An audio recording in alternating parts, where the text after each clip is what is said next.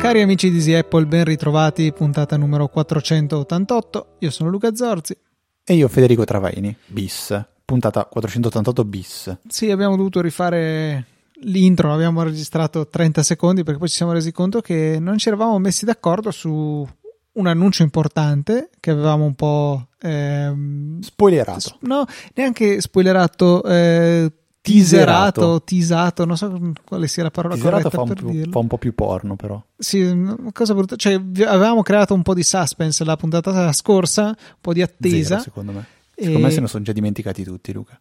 No, secondo me c'è chi veramente non ci ha dormito la notte, perché appunto abbiamo un annuncio da fare, visto che sei tu in realtà il padre di questa idea, della sua realizzazione poi anche alla fine.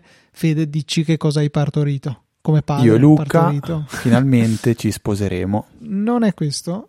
Ah no, scusa, no, scherzo. Un'altra volta. Allora, c'è una big news, cioè il 18 dicembre, se non sbaglio Luca, spero di non far figure, dovrebbe essere il 18, non mi ricordo mai se è il 16 o il 18 dicembre.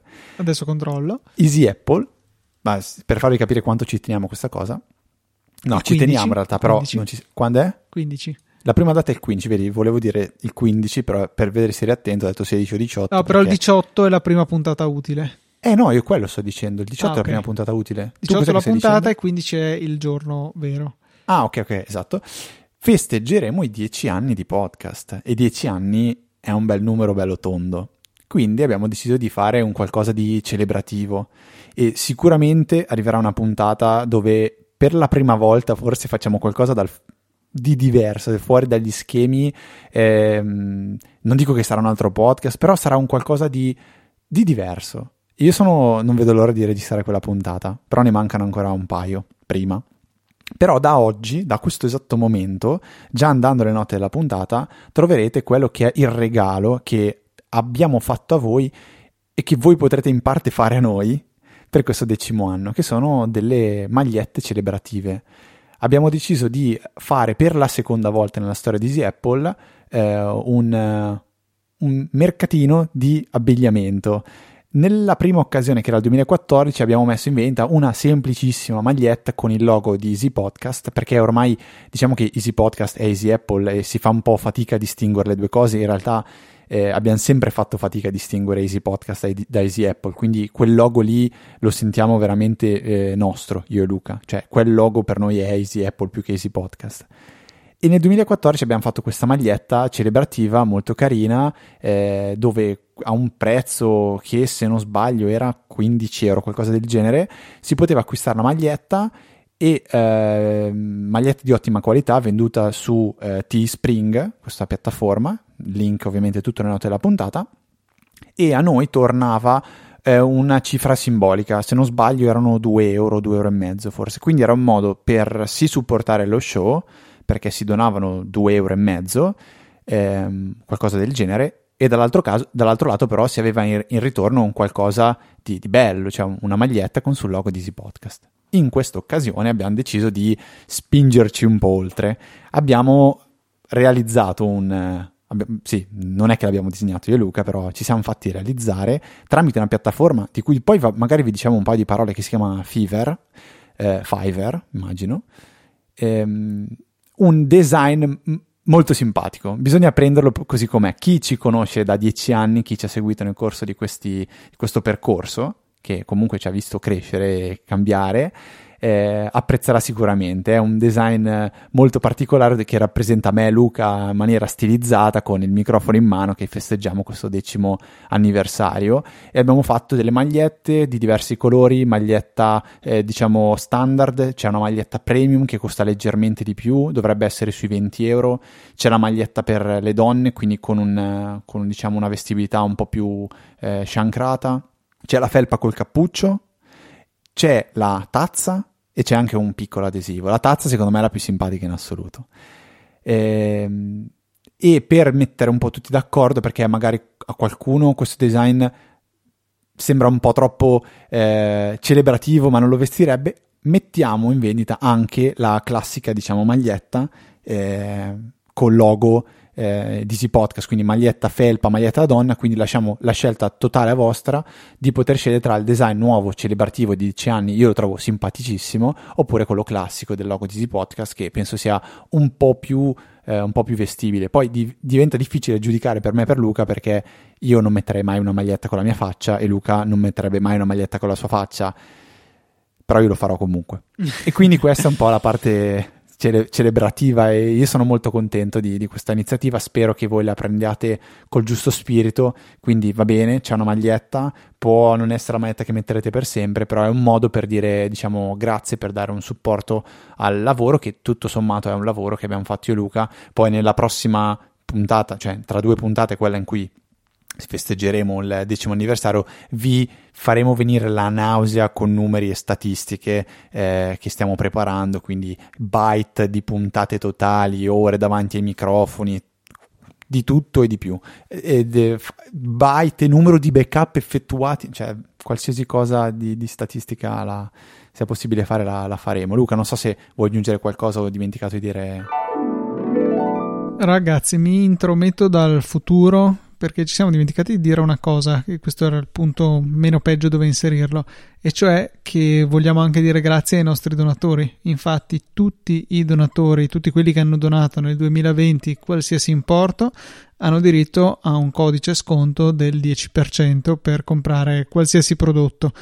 Quindi se siete tra questi, non fatevi nessun problema, scriveteci una mail info@easyapple.org, chiedete il vostro buono, magari però appunto dimostrateci che siete dei donatori, dite sono Pinco Pallo, vi ho donato il tal giorno, e noi vi mandiamo il codice. Non possiamo mandarlo massivamente a tutti perché oggettivamente non abbiamo i contatti di tutti, un po' i vari servizi non tutti ci danno un vostro contatto, quindi non avremo modo, dovete essere voi a richiederci questo 10%, e non fatevi problemi, chiedetecelo, ci fa molto piacere.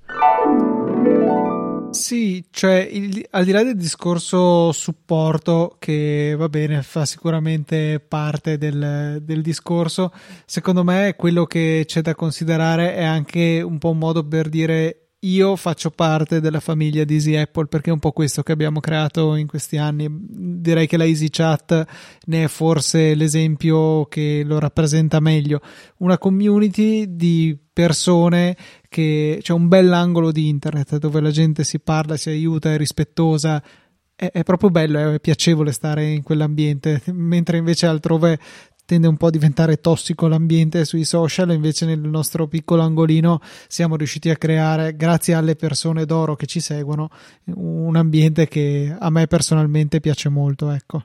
E se dovessimo riscuotere tanto successo con queste magliette, potremmo pensare a fare delle magliette edizione limitata, tipo la maglietta dei grilli, la maglietta di Satto, la maglietta di Skype che appende la chiamata, cioè quella di Satto sarebbe molto bella, devo dire, ci possiamo pensare. È che i grilli è difficile renderli, c'è più un suono.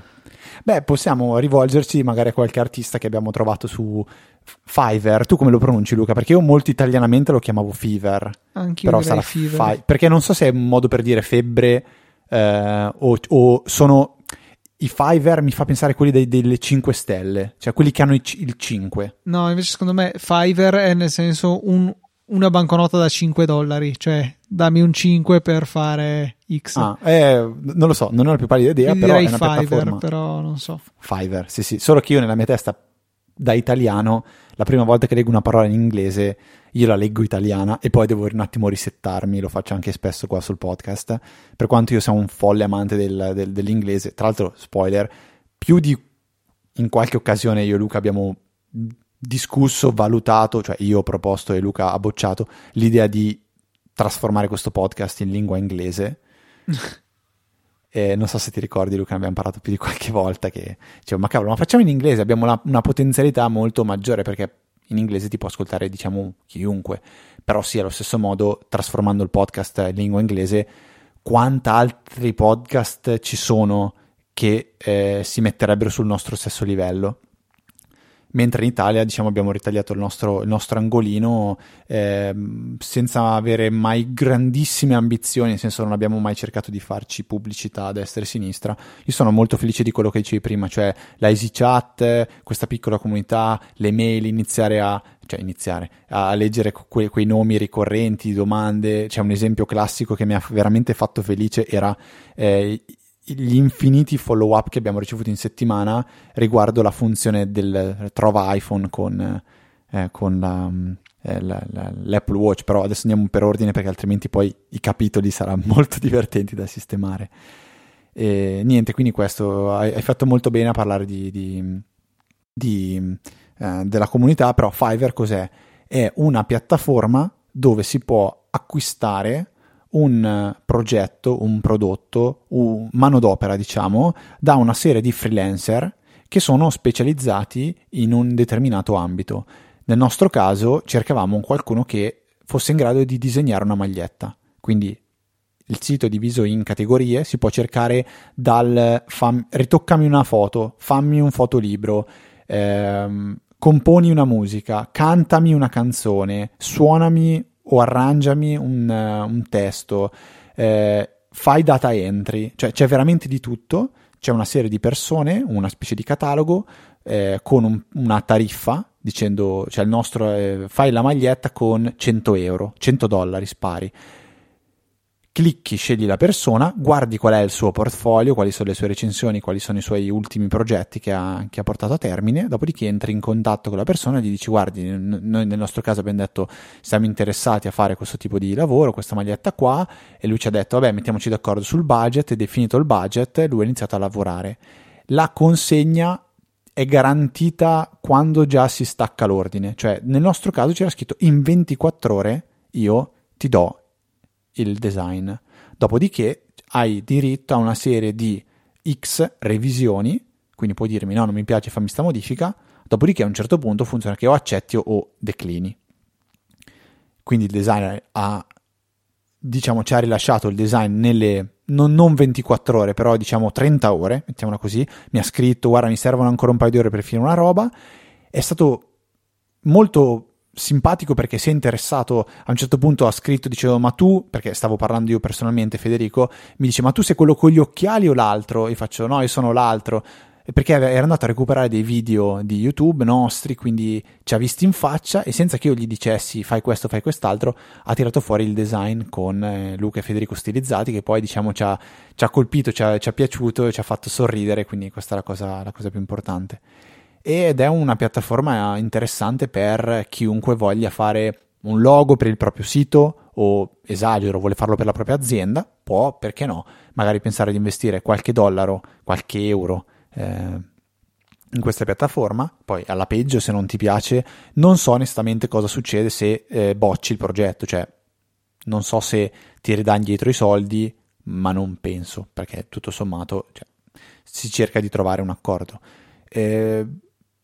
Noi ci siamo trovati veramente molto bene e mettiamo il link nelle note della puntata, magari qualcuno di voi può diciamo così, può, invece che ricorrere al classico amico a cui andate a chiedere ma mi fai questo ritocchino con Photoshop, ma mi sistemi questa cosa qua, fare una cosa un po' più corretta, professionale, o giro la frittata, magari voi in questo momento avete del tempo che volete investire e magari ricavare qualche soldino, potete iscrivervi come prestatori di lavoro, ecco, come freelancer su Fiverr, e magari guadagnare qualcosina facendo dei lavori dai più semplici a magari quelli un pochettino più complessi.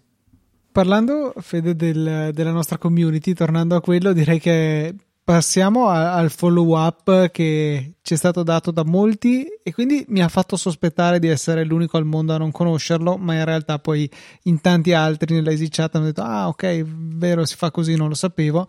Si tratta di la risposta alla tua domanda, cioè ma possibile che quando dall'Apple Watch faccio suonare il mio iPhone per trovarlo dal control center dell'Apple Watch, questo faccia solo un misero beep e poi non faccia neanche un flash con appunto il flash del telefono, che sarebbe utile a individuarlo al buio o comunque in una stanza? ti hanno segnalato che è possibile, basta tenere premuto il pulsantino del control center dell'Apple Watch. Io ho il sospetto di non averlo mai saputo, ma se l'avevo saputo di certo non lo ricordavo. Se l'avrebbe saputo, no, è vero, ho ricevuto una serie di tweet, mail e messaggi menzionanti su Telegram oggi, addirittura 2 di fila, dove la seconda persona, non mi ricordo il nome, scusate, non li ho raccolti tutti, mi dice: non so se te l'hanno già detto, ma se tieni premuto puoi far accendere anche le luci del flash. E il messaggio dopo, sempre da questa persona, scrive: ah no, scusa, visto che te l'hanno appena scritto sopra. Ne sono arrivati veramente tantissimi e mi ha fatto molto piacere, perché è una cosa che è banale, non avrei mai provato.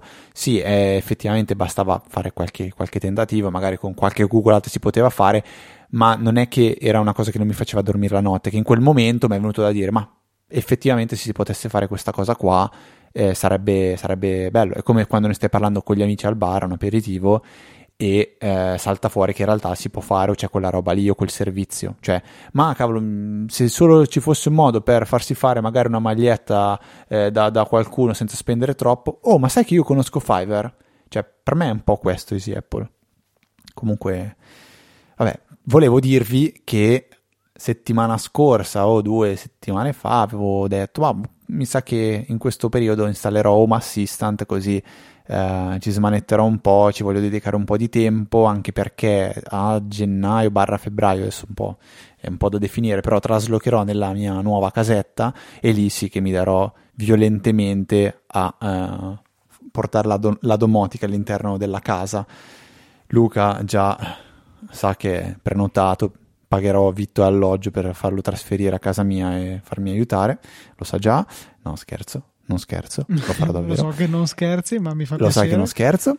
E ho detto: proviamo a portarmi avanti, installo Home Assistant, tanto in casa ho un Raspberry B Plus che ha, se non sbaglio, 4 giga di RAM, 2 giga di RAM, non me lo ricordo. Ho detto: installiamo Home Assistant, tanto cosa ci vuole? Vado a vedere un attimo le guide, ed effettivamente installare sul Raspberry è una stupidata. Io che non ho mai visto Home Assistant se non dall'applicazione di Luca, l'installazione consiste nel prendere la pagina di Home Assistant, scaricare un programma per flashare la SD e Home Assistant, l'immagine ISO. Si mette la schedina dentro il Mac, si apre il programmino che si è scaricato prima e si flasha l'SD. In questo caso ho avuto qualche difficoltà, ho dovuto ripetere l'operazione 2 o 3 volte, perché la prima volta non la flashava, la seconda l'ha flashata e nella fase di verifica mi ha detto qualcosa è andato storto. L'ho flashata una terza volta ed è andato tutto liscio. Dopodiché si inserisce la schedina nel Raspberry, si alimenta il Raspberry, si attacca alla rete Ethernet, perché se non attaccate alla rete Ethernet il Raspberry non siete dei veri uomini, come direbbe Luca, perché l'Ethernet è per l'uomo che sa quello che vuole dalla vita, vero? Sì. Lo dici sempre. E a quel punto inizia a configurarsi in automatico il Raspberry, cioè voi non dovete cliccare nulla, il Raspberry si configura. Potete da un browser accedere al, se non sbaglio l'URL è homeassistant.local. Sì, penso proprio sia una cosa del genere. Il mio purtroppo router stupido di Fastweb non funzionava, non supportava questa funzionalità. Ho semplicemente dovuto vedere l'indirizzo IP che era stato associato al Raspberry e digitare. Non penso che c'entri il router, sai, perché quella sulla pagina di Home Assistant c'era scritto che se il router lo supporta o ce l'ha abilitato, questa cosa qua. Non mi andava, ho dovuto digitare l'indirizzo IP 2.8236, mi sembra, la porta di Home Assistant. 8123. 8123 la porta di Home Assistant, dopodiché mi sono registrato con l'account, stop, e Home Assistant era pronto e configurato con due robette. Mi ha chiesto subito di fare un aggiornamento che non ho provato a fare, ma non ha fatto, quindi già lì inizia a dirmi boh, ma ho capito che Home Assistant è una beta di una beta praticamente, da quel che ho sentito. Diciamo che non hanno paura, facendo aggiornamenti, di costringerti a fare dei cambiamenti, perché hanno cambiato come funzionano le cose. Ok, e niente, pronti via. Cosa ho fatto? Ho configurato le luci della E-Light, io ho 2 plafoniere più una lampadina sull'ingresso e le ho collegate con l'integrazione che era totalmente nativa, solo l'unica cosa noiosa, ho dovuto aggiungere un dispositivo alla volta, non me ne ha fatti, non mi ha detto io ho trovato questi tre dispositivi, te li aggiungo tutti, no, ne ho dovuto aggiungere uno alla volta e stop, e sono lì. Rispetto ad Alexa, in questo momento cosa c'ho? Niente, anzi in Alexa ho le scene, le routine che in Home Assistant non ho neanche creato. Devo collegare le prese della corrente che uso, vi avevo raccontato per il bollitore, cioè questa è una routine che se non sbaglio avevo già raccontato, tengo il bollitore attaccato a una presa di corrente smart che ha come routine quella di accendersi tutte le mattine, punto. Io la sera dico ad Alexa di spegnere questa presa di corrente che è collegata al bollitore, riempio il bollitore, lo accendo fisicamente, però ovviamente non avendo corrente sta spento, la mattina in automatico la presa si accende e fa partire il bollitore, stop. Quindi non ho bisogno di fare nessuna configurazione in più, cioè se il bollitore è già acceso non succede niente, se il bollitore non ha l'acqua ma non l'ho acceso fisicamente non succede niente. Quindi questa presa di corrente attualmente è collegata solo con Alexa, devo collegarla in Home Assistant e onestamente non ho trovato l'integrazione immediata, devo un po' informarmi e capire come farlo, dopodiché proverò a creare qualche routine, qualcos'altro. Forse, correggimi se sbaglio Luca, una cosa in più che mi dà già Home Assistant è il fatto che mi fa vedere nel tempo come ho usato i dispositivi smart. Esatto, per esempio mi storico. Dice già lo storico della luce, quando è stata accesa, quando è stata spenta, queste cose qua.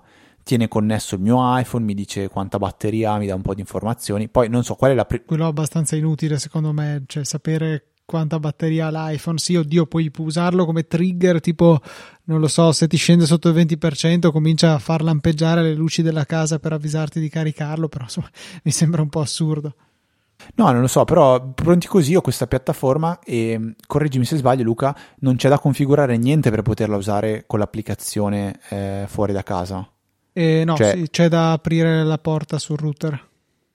C'è da aprire una porta sul router, ma non c'è da usare VPN o cose strane, cioè l'applicazione funziona così, è registrata con l'account e funziona. Corretto, però diciamo che per accedere da fuori è importantissimo ottenere un certificato per usare HTTPS, non è proprio il caso di esporlo con la 8123 che appunto è HTTP alla fine, quindi non cifrato, ma per questo avremo tempo di parlarne. Fede, ma domanda, secondo te perché non usano il fatto che tu hai un account Home Assistant registrato sul loro sito? No, quello lo puoi fare però con il servizio Nabu Casa che è a pagamento.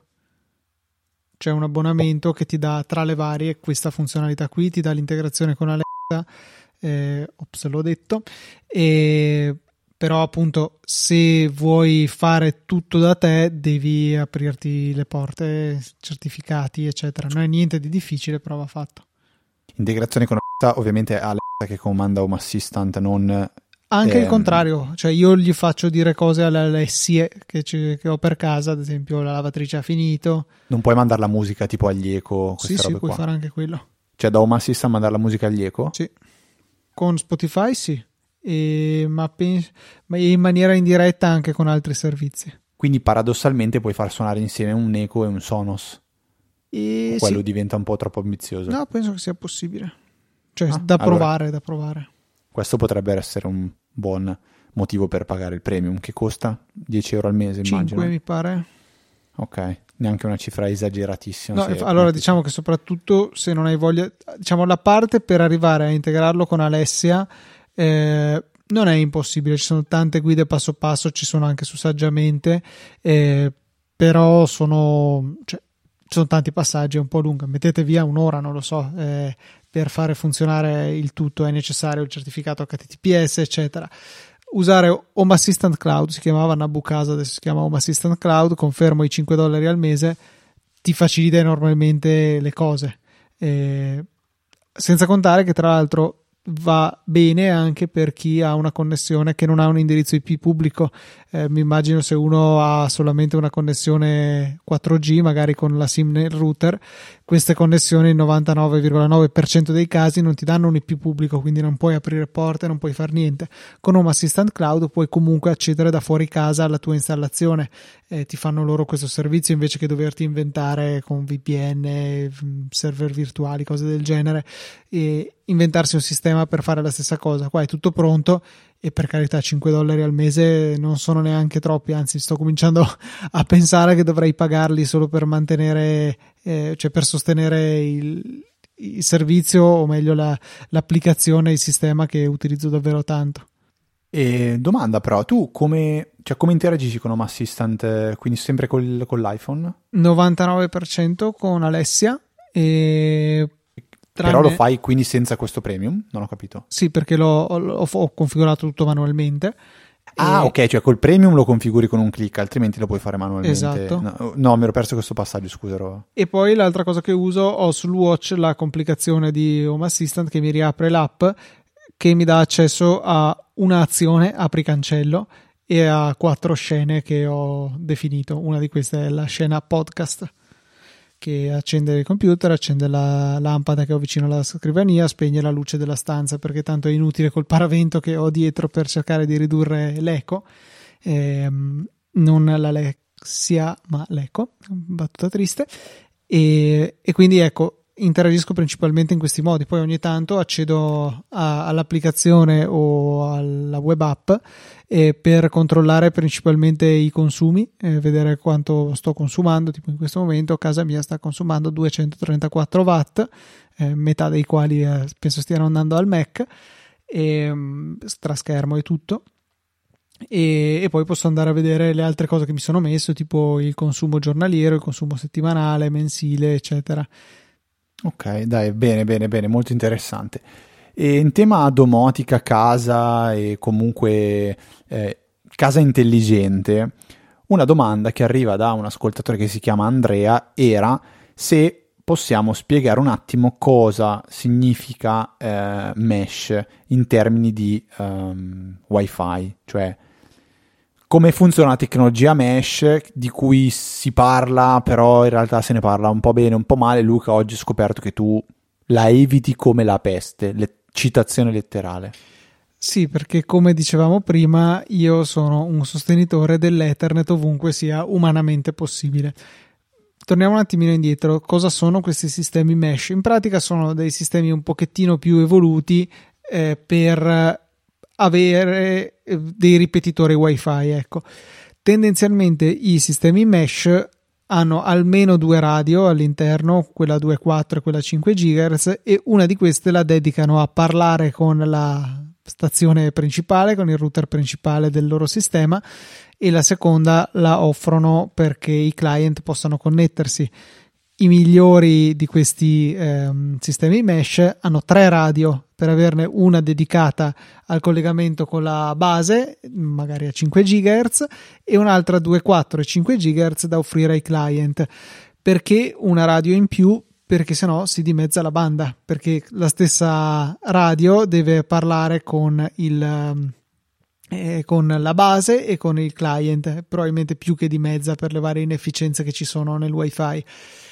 E questo sistema è sicuramente comodo per cercare di creare una copertura più capillare del wifi in case magari grandi, dove non basta, cioè in realtà non serve neanche una reggia, ma su case anche solo normali è facile che magari la combinazione di come, dove sono i muri, dove è l'access point, portino a una scarsa ricezione del wifi. Questi sistemi mesh danno la possibilità, in maniera molto semplice, basta attaccarli alla corrente in pratica, per estendere la copertura. Però le velocità non sono ottimali, l'affidabilità non è ottimale, è molto buona, sicuramente meglio dei vecchi repeater wifi, però insomma non arrivano certo al cavo Ethernet, ecco. E possono garantire anche velocità buone, cioè magari non penso che sia strano raggiungere 300 mega, anche cose del genere, cioè niente di male. Però appunto, ripeto, non hanno l'affidabilità che ha il sistema che io invece prediligo, e che mi rendo conto è più oneroso in termini di fatica per impostarlo, per renderlo possibile, cioè portare cavi di rete a tutti gli access point che servono, e questi cavi di rete poi devono confluire nel centro della propria rete, o insomma possono esserci varie topologie, ma la cosa importante è che non ci sia un doppio salto di wifi. L'unico wifi che voglio è dall'access point al dispositivo che desidero utilizzare. Qualsiasi salto in più, secondo me, è da evitare se possibile. Chiaro, questo vuol dire appunto portare cavi di rete in giro, a volte è difficile ma è fattibile, a volte è sull'orlo dell'infattibile se non avendoli quasi a vista, non lo so, cioè bisogna capire quanto si tiene a una connessione stabile. Se ci si tiene molto, l'Ethernet è la cosa migliore, e ancora di più se ci si tiene molto va usata direttamente l'Ethernet sul dispositivo con cui si registra.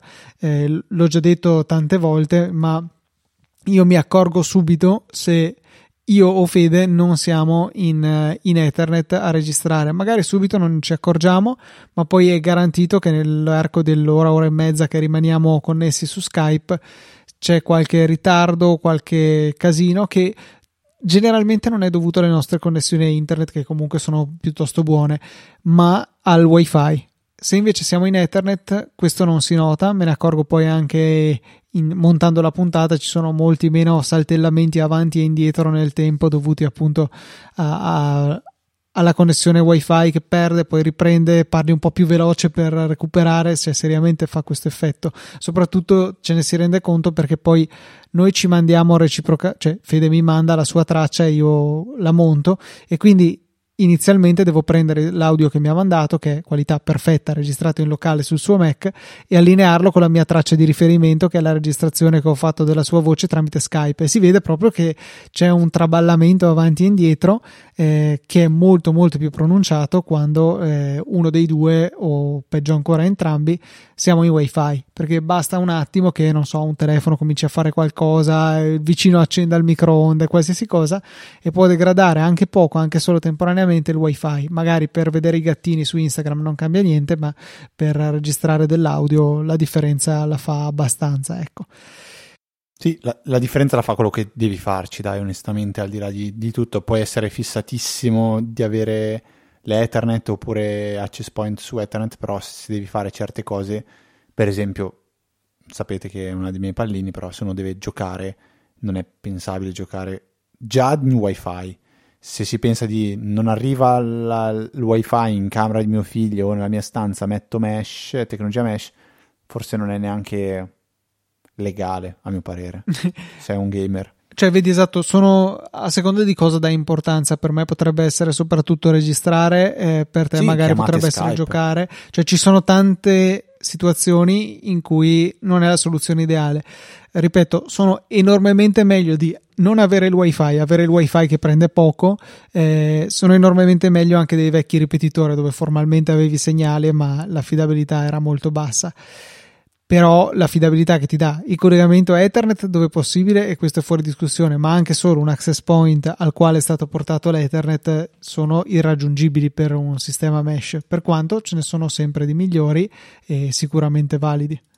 Poi si deve arrivare alla TV in cucina, perché usare Netflix tanto fa buffer, cioè non gliene frega niente, non frega niente assolutamente, cioè è veramente difficile che il wifi sia così malandato da non riuscire a riprodurre Netflix o Plex o quello che è, insomma.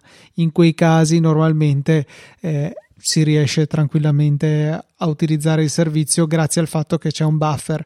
Io vedo su YouTube, mi trovo minuti bufferizzati in avanti, e quindi paradossalmente potrei perdere completamente la connessione per 30, 45, 50 secondi e poi riprenderla e non mi accorgerei di niente. Ma ti faccio una seconda domanda invece, Luca, riguardo questa tecnologia WESH non esiste, o mesh o wifi, no, tecnologia wifi, cioè tu dici l'alternativa per avere una rete wifi ben mappata in casa è quella di avere una serie di access point, chiamali come vogliamo, cablati, sparsi in giro per la casa, dove fanno, diciamo, da ripetitori, però pescano la rete direttamente dal cavo, e quindi è come se fossero tutti dei wifi, diciamo, nativi. Uh-huh. Però io, per quella che è stata la mia esperienza, ho sempre trovato difficoltà quando mi spostavo da, per esempio, un piano all'altro della casa, perché l'iPhone inizialmente era ben connesso all'access point del piano superiore, mi spostavo in quello inferiore e restava connesso con poche tacchette, perché il segnale lo prendeva male, ma lo prendeva al wifi della stanza superiore. e non riusciva a switchare in automatico quello della stanza inferiore, cosa che invece ad esempio Ubiquiti riesce a fare intelligentemente. È una tecnologia che ha un nome, è un qualcosa che è implementato a livello di client o a livello di gestione degli access point da un cervellone che sta dietro le quinte, cioè... Allora, mettiamo in chiaro una cosa: il roaming, cioè passare da un access point all'altro della stessa rete, dove per la stessa rete intendo stesso nome della rete, SSID, stessa password, stesso tipo di protezione, ecco, quindi una rete del tutto omogenea. Questa è una scelta che è solo e soltanto del client. Ci sono dei protocolli, mi pare che si chiamino, tipo c'è l'802.11K o KR, non ricordo, o K o R, forse entrambi, che dovrebbero in qualche maniera aiutare i client a fare una scelta migliore. Cioè gli access point, magari tramite il loro controller, danno dei suggerimenti ai dispositivi, ma poi sono loro che hanno l'ultima parola, sono loro che decidono a quale access point connettersi. I dispositivi Apple supportano queste tecnologie, però rimane comunque una scatola nera, cioè tu non puoi dirgli quando arrivi qua connettiti a quello. Alcuni access point tipo gli Ubiquiti possono dire tipo non accettare connessioni se il segnale è sotto questa soglia, e quindi si presume che magari il dispositivo tra virgolette stupido che prova a rimanere collegato all'access point lontano poi viene buttato fuori dall'access point perché il suo livello di segnale è troppo basso, allora lui riprova a riconnettersi, buttato fuori di nuovo, allora magari si rassegna a cercare se c'è un altro access point nelle vicinanze che gli può dare accesso alla rete. Però appunto tutti questi sistemi mesh possono dare l'aiutino, ma non possono essere risolutivi se un client è troppo stupido. Ok, bene, grazie per il chiarimento. Quindi diciamo non è che gli Ubiquiti fanno qualcosa di magico, ma implementeranno sicuramente queste funzionalità, però comunque non possono essere la bacchetta magica. Ok, va bene, grazie del chiarimento. Abbiamo una domanda, Luca, rivolta a C da Giuseppe con 2P, non con una P come aveva scritto nelle note della puntata, nelle Microsoft To Do, e dice: visto che se ne parla spesso nel podcast come fonte di informazioni imprescindibili, quali subreddit seguite? Cioè, mancava un oggetto, qualcosa, cioè si parla di Reddit e spesso noi lo citiamo, forse molto più io di quanto non lo faccia Luca. E Giuseppe dice: quali sono dei subreddit da seguire, quali sono interessanti, diciamo, fonte di informazioni imprescindibile? No. Non penso ce ne siano, onestamente, non su Reddit. Luca, Giuseppe dice che lui segue Apple, Home Lab, Home Server, iPhone, Mac, Plex, Proxmox, Self-Hosted e Shortcuts. Luca? Io aggiungo PFSense, aggiungo Home Lab, Cable Porn, sicuramente interessante. Che però, attenzione, specifichiamo che cos'è. È un subreddit dove si mostrano cablaggi particolarmente ben riusciti e ordinati. Possono essere cablaggi di rete, cablaggi elettrici, insomma qualunque cosa che sia ordinato e piacevole alla vista. È tutta una serie di subreddit che si chiamano qualcosa porn, cioè nature porn, space porn, cioè è quel soggetto lì relativo come se fosse pornografia. Esatto, poi sono iscritto ad Apple, sono iscritto a Jailbreak ancora, non penso di esserci entrato da secoli, OSX si chiama ancora il vecchio nome di OS X, PFSense, FreeNAS, Top Gear, e Workflow anche, che è quello appunto dedicato all'applicazione che ero... Ah ok, che 2,2 anni fa avevano messo un post che diceva: attenzione, ci stiamo spostando su R Shortcuts, quindi sono rimasto un po' indietro, si vede che non lo utilizzo molto. Allora, attenzione a sentirsi, diciamo così, annegati, sì, annegati da troppi subreddit, perché poi diventa brutto da gestire, secondo me, Reddit. Io il consiglio che do è sempre quello di spulciare ogni tanto tra i popular, perché per come uso io Reddit non è una sola fonte di informazione, mi piace perché è molto vario, cioè se ho dei subreddit che sono specifici per la tecnologia, ne ho altri che sono magari più divertenti, tipo Animals Doing Stuff, cioè animali che fanno cose, oppure Watch People Die Inside, cioè persone che fanno delle robe per cui li vedi che si rendono conto che stanno morendo di vergogna. Oppure altre cose un po' proprio estreme, che può essere per esempio Too Afraid to Ask, quindi troppo spaventato, troppo preoccupato per chiedere, dove ci sono delle domande un po' assurde e a volte sono cose diciamo così che fanno sorridere, altre sono super curiose ma magari veramente assurde. Cioè faccio l'esempio di una che mi è rimasta in testa tantissimo. Era uno che faceva una domanda se rivolta ai transgender, se durante i rapporti avevano provavano piacere ancora come se fossero uomini o come se fossero donne a seconda di qual era il loro, diciamo, sesso di partenza, che è una domanda che onestamente dov'è l'occasione di leggere qualcuno che ti risponde o parlare con qualcuno che te lo racconta, te lo spiega qual è la sensazione. Poi ovviamente uno deve essere curioso o non curioso, e non è che è una domanda che mi sarei mai fatto onestamente, cioè non è che sarei curioso di sapere questa cosa qua, però ti capita davanti agli occhi, dici leggi delle cose molto, molto particolari, stranissime, su come funziona poi magari il cervello, il corpo umano, e quindi mi piace questo. Comunque così andando per ordine, provo a fare un elenco abbastanza veloce saltando quelli un po' meno interessanti. Allora c'è Animals Doing Stuff, che è molto simpatico, poi seguo anch'io Apple, seguo Battle Stations, dove fanno vedere delle postazioni di computer, sono un po' più tamarre di quello che uno può pensare, però sono veramente bellissime. Poi c'è Carporn, che è fantastico, c'è Dams That's Interesting, poi c'è Dashcam GIF, Explain Like I'm 5, uno dei più belli in assoluto, dove vengono fatte le domande e la spiegazione deve essere fatta come se stessi parlando a un bambino di 5 anni. Quindi domanda: perché se mangi i grassi divento più grasso, se invece mangio le proteine succede un'altra cosa? Interviene magari un biologo, un medico, che te lo spiega, però come se fossi un bambino di 5 anni, quindi senza andare a magari parlare del ciclo di Krebs o di robe particolari. Poi ci sono tutti quelli interesting as fuck, dove ci sono cose molto interessanti, iOS beta, iOS setups, se volete andare a vedere cosa stanno combinando di terribile con iOS, l'ultima versione di iOS, Italy, r/Italy, quindi si parla un po' di cose che riguardano l'Italia. Poi c'ho Mechanical Keyboards, che fa vedere tastiere meccaniche, che a Luca piacciono veramente tantissimo.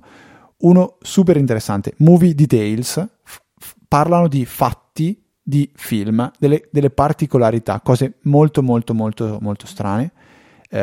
Poi Next Fucking Level, c'è Western anch'io, c'ho RetroPie per chi vuole usare il Raspberry in modalità diciamo un pochettino vecchia, Star Wars ovviamente, Tattoos per vedere qualche bel tatuaggio, per farsi finire qualche bella idea, e poi c'è Telegram, poi sono alla T, quindi ho quasi finito. Uno stupendo, Tinder. Sono gli screenshot di gente che su Tinder legge la qualunque. È fantastico, fa spicciare da ridere. E niente, finisco così perché gli ultimi li ho già detti, Too Afraid to Ask e Watch People Die Inside. Ovviamente non metterò nessuno di questi link nelle note della puntata. Luca, sei d'accordo? Vai, metti. Luca si è addormentato, secondo me. No, non metterò nessuno. Aspetta. Che ti eri addormentato e ti capisco. No, era dire il contrario di quello che dici tu. No, li metti adesso. No, cioè sono 40. Sì. Va bene, ok. Challenge accepted. Grazie Giuseppe, ti verrò a cercare, assolutamente. Luca, ultima cosettina che volevo raccontare che in settimana mio fratello ha avuto diversi problemi con PostePay e cosa è successo? Gli hanno bloccata, cioè dal nulla gli è arrivato un messaggio dicendo la tua PostePay è stata bloccata, quindi cosa devi fare? Messaggio vero o finto? No, messaggio vero, cioè la sua PostePay non funzionava più perché, ma adesso ti racconto, stava facendo un pagamento in un... Non so che cosa stava comprando e gli doveva arrivare un messaggio di tipo di conferma con un codice. La posta ha deciso che questo messaggio di conferma che doveva arrivare poteva essere dannoso, quindi gli hanno bloccato la PostePay irrevocabilmente.